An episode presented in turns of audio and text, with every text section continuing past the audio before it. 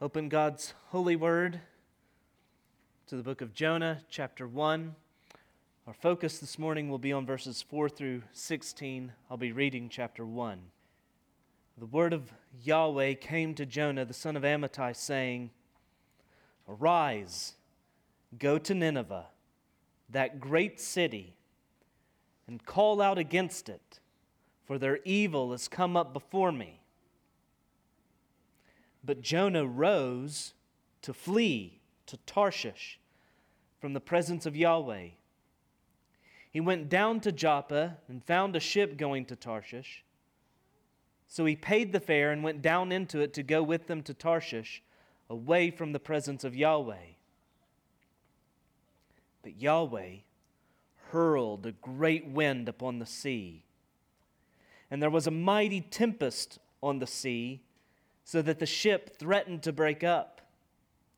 Then the mariners were afraid, and each cried out to his God. And they hurled the cargo that was in the ship into the sea to lighten it for them.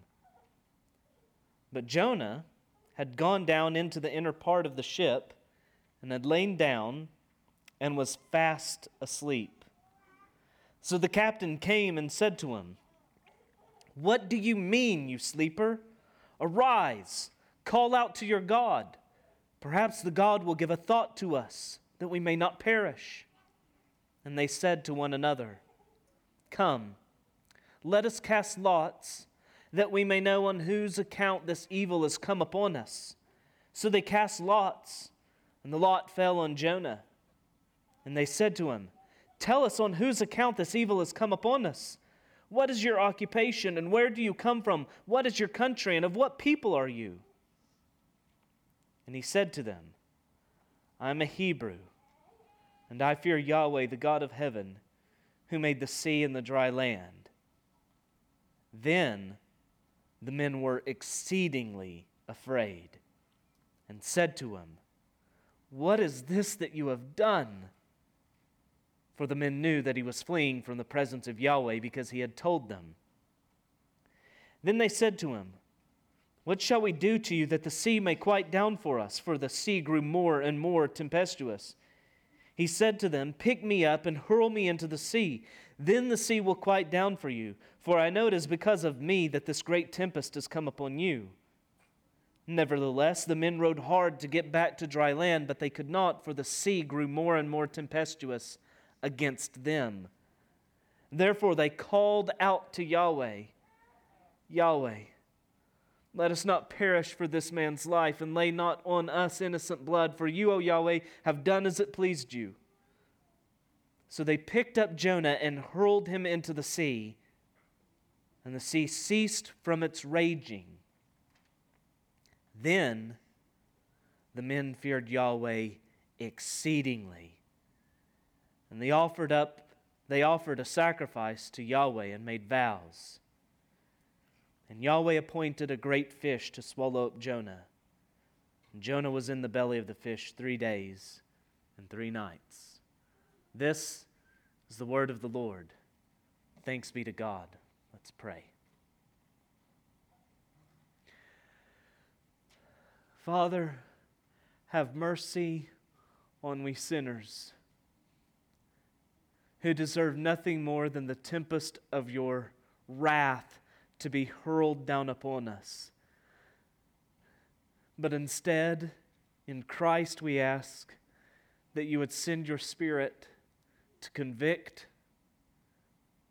and to renew us in the image of Christ. In His strong name we pray. Amen.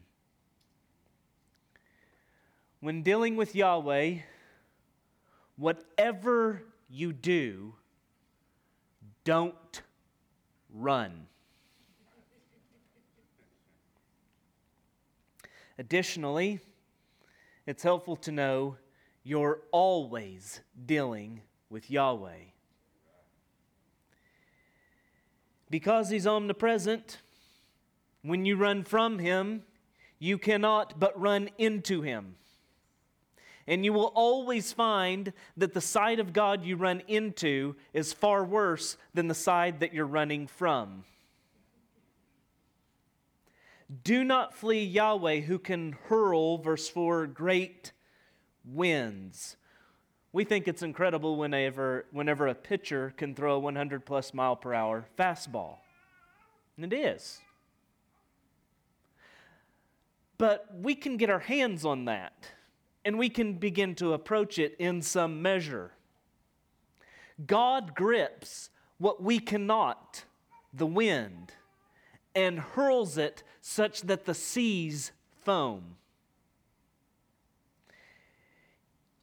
Man needs a bulky blower with an external power source to send bits of dust and grass off of his driveway. God hurls the wind, and he hurls it with laser sharp precision, needing nothing, simply willing it. Know this He does not simply watch the storm. And it's a euphemism to say that he allows the storm. No, he hurls the wind.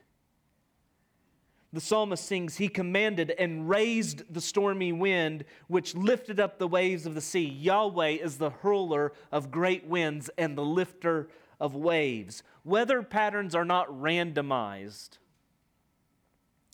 God didn't program an algorithm into the laws of nature and then let it run on its own. Mishap happen where they will. He did not design an automated smart, smart earth. He does everything and he does everything manually. He does everything and he does everything manually. He doesn't pitch wild. He can throw full force straight down the pipe every time without tiring. He can smack a giant between the eyes with a stone, and he can rock this ship with the wind. This storm smacks the glove exactly where he wanted it to go, rocking this little boat headed to Tarshish. If you're so foolish as to think that you can flee God, and we all are. If you're so foolish as to flee God, don't think things are well just because you make it 50 miles down the road. God might just want to demonstrate how far and how hard he can throw. He hurls, co- he hurls comets across the cosmos. You cannot make it a safe distance away. He can throw without losing velocity because for God, every pitch is a short pitch. He can throw so that whatever he throws actually gains velocity because he's there pitching it along every point of its trajectory. And the scariest thing about running from such a God is just how far he might let you run. Do not presume that he will hurl the wind and lift the waves to bring you back into obedience. He might just let you sail off the edge of the world and into hell below. You might be in Israel, but not of Israel. You might have grown up in the church, but you're a weed growing up in the church to be plucked and thrown into the fire. Either way, the point is this know that if you are His, He will exert all His power to keep you. So don't run. Either way, don't run. Now, catching Yahweh's wind, these sailors are, verse 5, afraid. No catcher wants to receive God's heat. Every sailor wants to catch the wind, but not when God is throwing hot. They're afraid. And these mariners are as ignorant as they are afraid. Verse 5 each cried out to his God. In Romans 1 18 through 21, we see that the wrath of God is revealed from heaven against all ungodliness and unrighteousness of men, and that men suppress this truth. But because creation is constantly testifying to his power, man has to find a way to to suppress this, but yet he, he can't but acknowledge it. So he worships the creation, Romans 1 tells us, rather than the creator, constructing his own God. This boat is analogous to our current culture. Tragedy hits, and each cries out to his own God. And just as in this boat, all those cries prove ineffectual. And the problem is that our gods are no gods. Our wealth, our status, whatever kind of uh, fairy in the sky that we have concocted isn't real. Yahweh hears, Yahweh speaks, Yahweh hurls the wind. The idols are mute, they are deaf, they are impotent. Their fear is so great, the situation is so dire, that they're hurling cargo into the sea. Verse 5. And they do this to lighten the boat so that it's riding higher in the water, taking on less water. In Ezekiel 27, you find a word of judgment against the famous, wealthy port city of Tyre, who did business with everyone throughout the Mediterranean virtually.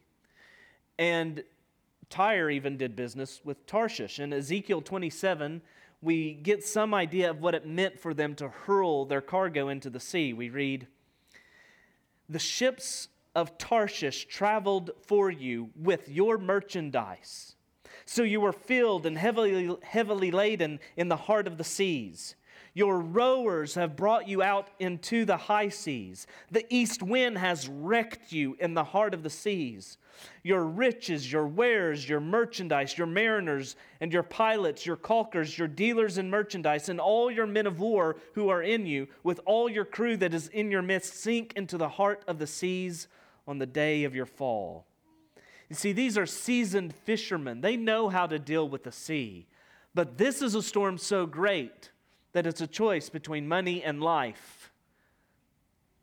They sacrifice profit in hope of keeping their lives. And while these mariners show the vain and futile ways of this world, they aren't what shock us. We're not meant to shake our heads at them as we read this passage. That's not where this text is leading us to. Their actions, though sinful, don't surprise us. The surprising thing is to find Jonah asleep in the boat. Likely, he's been running on anxiety and adrenaline as he's running from God. And now he, he begins to feel some ease. He goes down into the boat, and as it sets out on a calm sea, he's rocked to sleep. But what you see here, what the text is making clear, is Jonah's continued downward trajectory. In verse 3, Jonah goes down to Joppa. And verse 3 also, down into the ship. And using the same word here, we see Jonah had gone down into the inner part of the ship. And then a similar word is used whenever you read that he fell fast asleep. Elsewhere, this is translated deep sleep. He went down into this deep sleep. And this is what happens as a result. Sin endangers not only ourselves, but those with whom we have contact. You cannot sin unto yourself. You cannot keep its effects limited to a certain perimeter around you. Souls are perishing, and Jonah is sleeping. Now, this is not meant to be interpreted allegorically, but again, this is analogous to much of what we find in the church. If we haven't sinned into sleepiness, we have sinned by our sleepiness. Tragedy is all about us. The wrath of God is revealed from heaven against all ungodliness and unrighteousness. Romans 1:18. And we who have the gospel, which is the power of God unto salvation for everyone who believes, the Jew first and also the Greek, Romans 1:16. This is the tragedy. We who have that are sleeping in our hole of perceived safety. We've been commanded to go and make disciples, and instead we're going down and into sleep. Now, in hurling the cargo, the captain finds what is to be the last thing they will hurl into the sea. Verse 6 Jonah. And speaking better than he knew, the captain comes to him and says, What do you mean, you sleeper? Which, being translated into a key, means, What are you doing? That, that's what the, the text is saying at you whenever the captain says this. What are you doing? It's the question we've been asking since verse 3. And then his next words are a command Arise, call out. Do you hear verse 2? Where Yahweh comes to him and he says, Arise, same word, call out against Nineveh. And so here he is, startled out of his sleep. What are you doing? Arise, call out. Now, his command looks back in our narrative, but the hope that he holds forward looks ahead. Hear the words of the king of Nineveh after in 3 9, having commanded the people, he commands them to call out mightily to God. He goes on to say, Who knows? God may turn and relent and turn from his fierce anger so that we may not perish. Here again, the captain. Perhaps, who knows, the God will give a thought to us that we may not perish. And don't miss what's markedly absent at this point. We see the sailors calling out to their gods. Verse 4. We'll see them call out to Yahweh in verse 14. Nowhere do we see Jonah call out in chapter 1. That doesn't happen until chapter 2. These nervous seamen, perhaps stereotypically according to our perception of ancient seamen, grow nervous and superstitious at this point. Verse 7. Rec- they are, they're reckoning that someone must be cursed, and to an extent, they're right. But what they likely never came to realize is that this was not a curse, this was God's severe mercy and discipline how much more terrified would they be if they knew they were not dealing with Yahweh's wrath, but a father's discipline? If this is his discipline, what must his wrath be like? So they cast lots to find out on whose account this evil has come upon them, verse 7. And they're acting according to their pagan worldview whenever they do this. But it does remind you of an episode that happened earlier within Israel. Remember in Joshua chapter 7, you already see Israel defeating Jericho. And the next battle is Ai. And as they go to battle Ai, 36 men die. You may think 36 men, that's a, that's a small number for such a battle. What, what's, why is Israel so upset? You see them mourning and weeping, and the reason is this is the conquest. This is the land promised to them. Something must be wrong. And they weep before God. And God says to stop weeping because someone has sinned against him and taking what was forbidden. Everything in Jericho was to be dedicated to the Lord. And so he instructs them to take the tribes by lot. And having isolated a tribe, to take the clans of that tribe by lot. Having found the clan, to take the households by lot, and then to go man by man. And Achan is discovered to have stolen a garment, 200 shekels of silver, and a gold bar. And though in Jonah, uh, that this act, as you see here, has no divine sanction, yet Proverbs 16:33 holds true. The lot is cast into the lap, but its every decision is from Yahweh. This text is not teaching you how to solve such problems. This text is teaching you Yahweh is sovereign over every act of chance and wickedness. He's sovereign. With the lot falling to Jonah, they barrage him with questions, verse 8. And the variety of questions that they ask can confuse the modern reader. Tell us on whose account this evil has come upon us. What is your occupation? Where do you come from? What is your country? And of what people are you? But Jonah realized, as any ancient reader would, that these are all religious questions.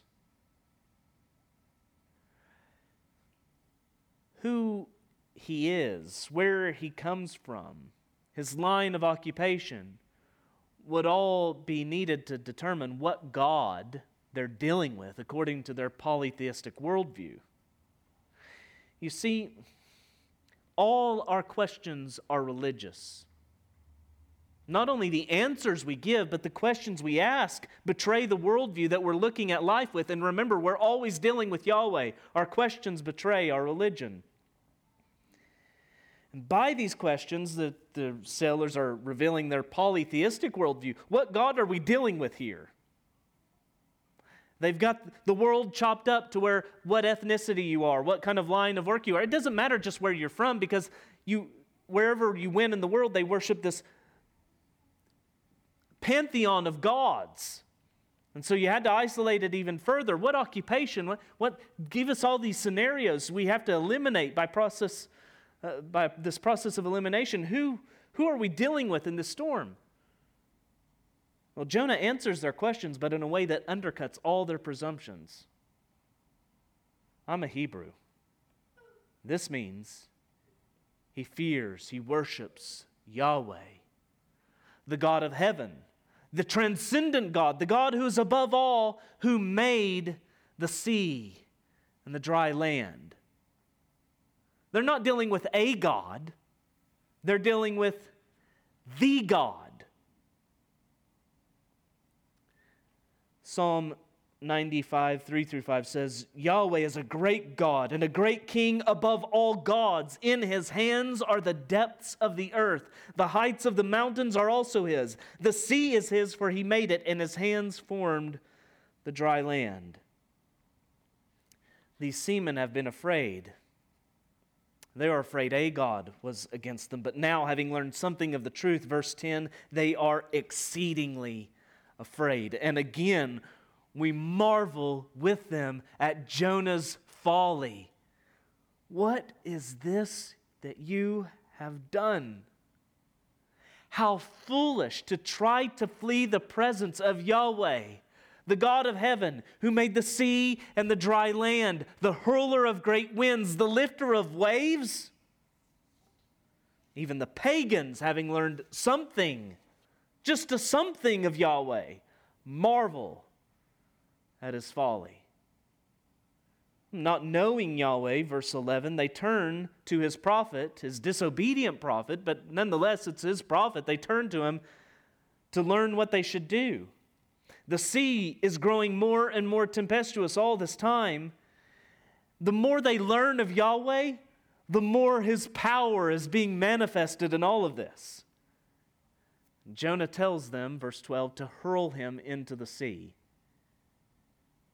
Though there, there may not be any repentance at this point, perhaps there's an indication of remorse, sorrow, pity, compassion of some sort that he's caused these men such trouble, but I think it very likely that Jonah just realizes, I'm going down. I stay in this boat I'm going down, or I can be tossed into the sea. It's not that I really care for you guys, it's just so much that there's no point in everyone else going down with me. I'm not that evil. But do you see what God is bringing Jonah to face in this? Jonah has to deal with his calling. Declare Yahweh to the Gentiles for their benefit. Not only that, but to actually be the means of their salvation by means of self sacrifice. As always, with the wrath or the judgment of God in the scriptures, if there's to be salvation, there must be sacrifice. In this instance, it's the guilty being sacrificed so that the innocent might live. Still knowing this, verse 13, the seamen tried to row for land See, the Gentiles show more concern for Jonah than Jonah did for them.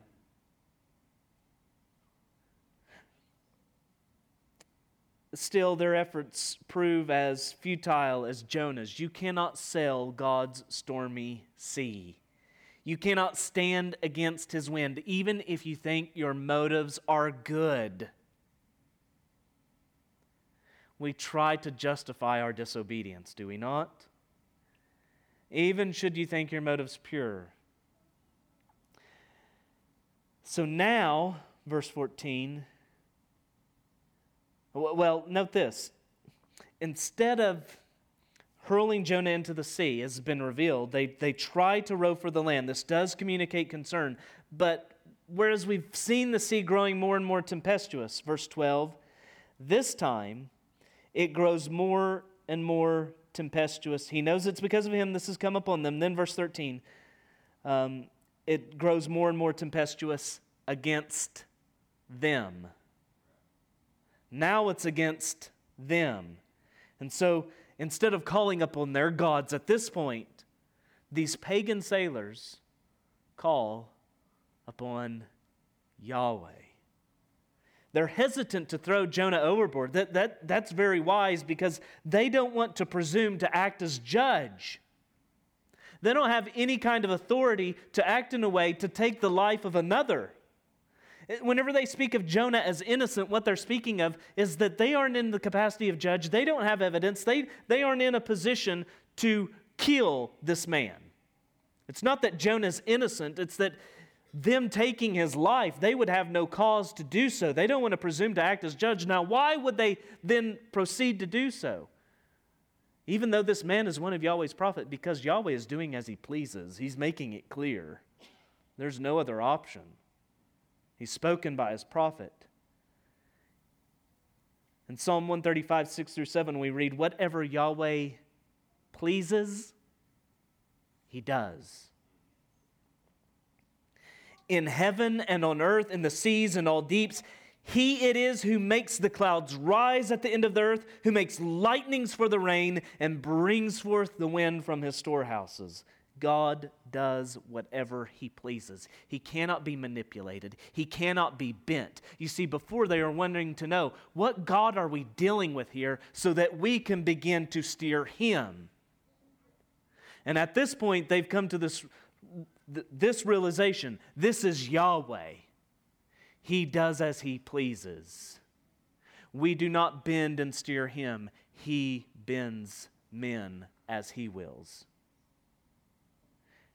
Having so prayed, they then hurled Jonah into the sea. In verse 15, the sea ceased from its raging. And though the sea is calm now, they are still exceedingly afraid. You notice this progress of fear. They begin by being afraid of the sea and the the situation and that a God might be against them. Then they are exceedingly afraid, having learned of the truth. And now, the sea being calm, they remain exceedingly afraid. They offer sacrifice to Yahweh and vows. I believe it's going too far just on what we have here to say that they were converted. But it is not going too far at all to say that Jonah anticipates a greater prophet who will make a greater sacrifice for a greater salvation with a greater reach so that the Gentiles might know him. Does this stormy sea story remind you of any others in the scriptures? Perhaps you might recall Paul and how different he was from Jonah in Acts 27, where instead of fleeing a calling to preach the gospel to the Gentiles, Paul has embraced it. Where instead of being silent, he's speaking for their salvation. Where instead of a selfish withdrawal, he is serving others. And though that ship was lost, not a life was. That's not the one I'm really thinking of most, though. Thinking of that time when the one who is the hurler of great winds and the lifter of waves was himself asleep and the whole of the ship. Mark gives my favorite telling, Mark chapter 4, 36 through 41. And leaving the crowd, they took with him with them in the boat, just as he was, and other boats were with him. And a great windstorm arose. These details are not superfluous.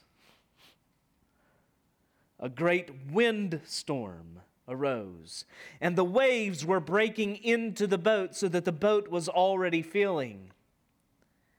But he was in the stern, asleep on the cushion. And they woke him and said to him, Teacher, do you not care that we are perishing? And he awoke and rebuked the wind and said to the sea, Peace, be still. And the wind ceased, and there was a great calm. He said to them, Why are you so afraid? Have you still no faith? And they were filled with great fear and said to one another, Who then is this that even the wind and the sea obey him? After the calm, they were filled with great fear. Why? Because something more terrifying was still with them in the boat. Yahweh, who is the hurler of winds and the lifter of waves, God the Son enfleshed, was with them in the boat. They were afraid of the very same one that these ancient mariners were afraid of the inescapable God. He is asleep, and yet his sleeping doesn't communicate a descent like Jonah's, and yet it does communicate a descent like Jonah's. It's unlike Jonah's in that his descent is not an expression of rebellion and selfishness, but of purity and holiness and selflessness. But it's like Jonah's in that his descent is one in a progression to where he will be cast into the depths and for sin. The disciples ask him, Teacher, do you not care that we're perishing? But do you not see that the very fact that he's sleeping communicates he cares? The eternal God, enfleshed, expressing the weakness of our flesh in that he sleeps, speaks to this. He cares. He has stooped so low to take on flesh and live among us. He cares. He is not forced to the point of sacrifice whenever there are no other options. He willingly comes down, down, all the way down because he does as he pleases. It pleased him to come down. If you balk at the thought of the wrath and judgment of God, Christ executes nothing which he has not himself borne. He stoops to be plunged into the sea, not as the guilty so that the innocent might live, but as the innocent to suffer for the guilty, that they might live. Plunged into the depths of God's wrath bearing the tempest of God's righteous judgment in our place so that we might be raised out of our grave of sin and walk in resurrection life. This is the bad news. We are every one of us like everything that is bad in Jonah. And this is the good news everything that is even a glimmer of something good and true and beautiful in Jonah, Christ is in the full. He is in anticipation of the one who would be hurled into the heart of the earth for our sin and our salvation. Call out to him. Sinner, repent of your idols, repent of your running, repent of your suppressing the truth, and call out to Christ, God incarnate, and you will find what Jonah says at the end of his prayer that he finally prays in chapter 2 to be true that salvation is of Yahweh.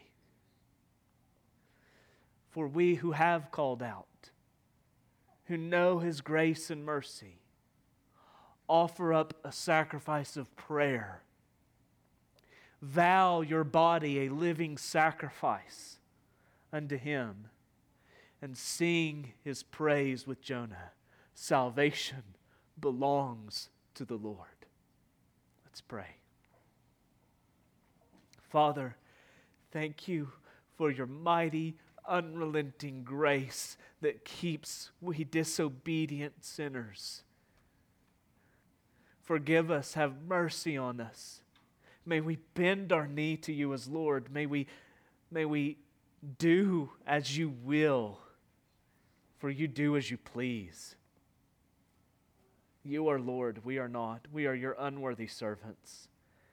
Thank you for Christ, Father, who drew us near to you, we unworthy sinners, who bore your wrath in the tempest of the fury of your wrath, so that all we know now is a father's discipline.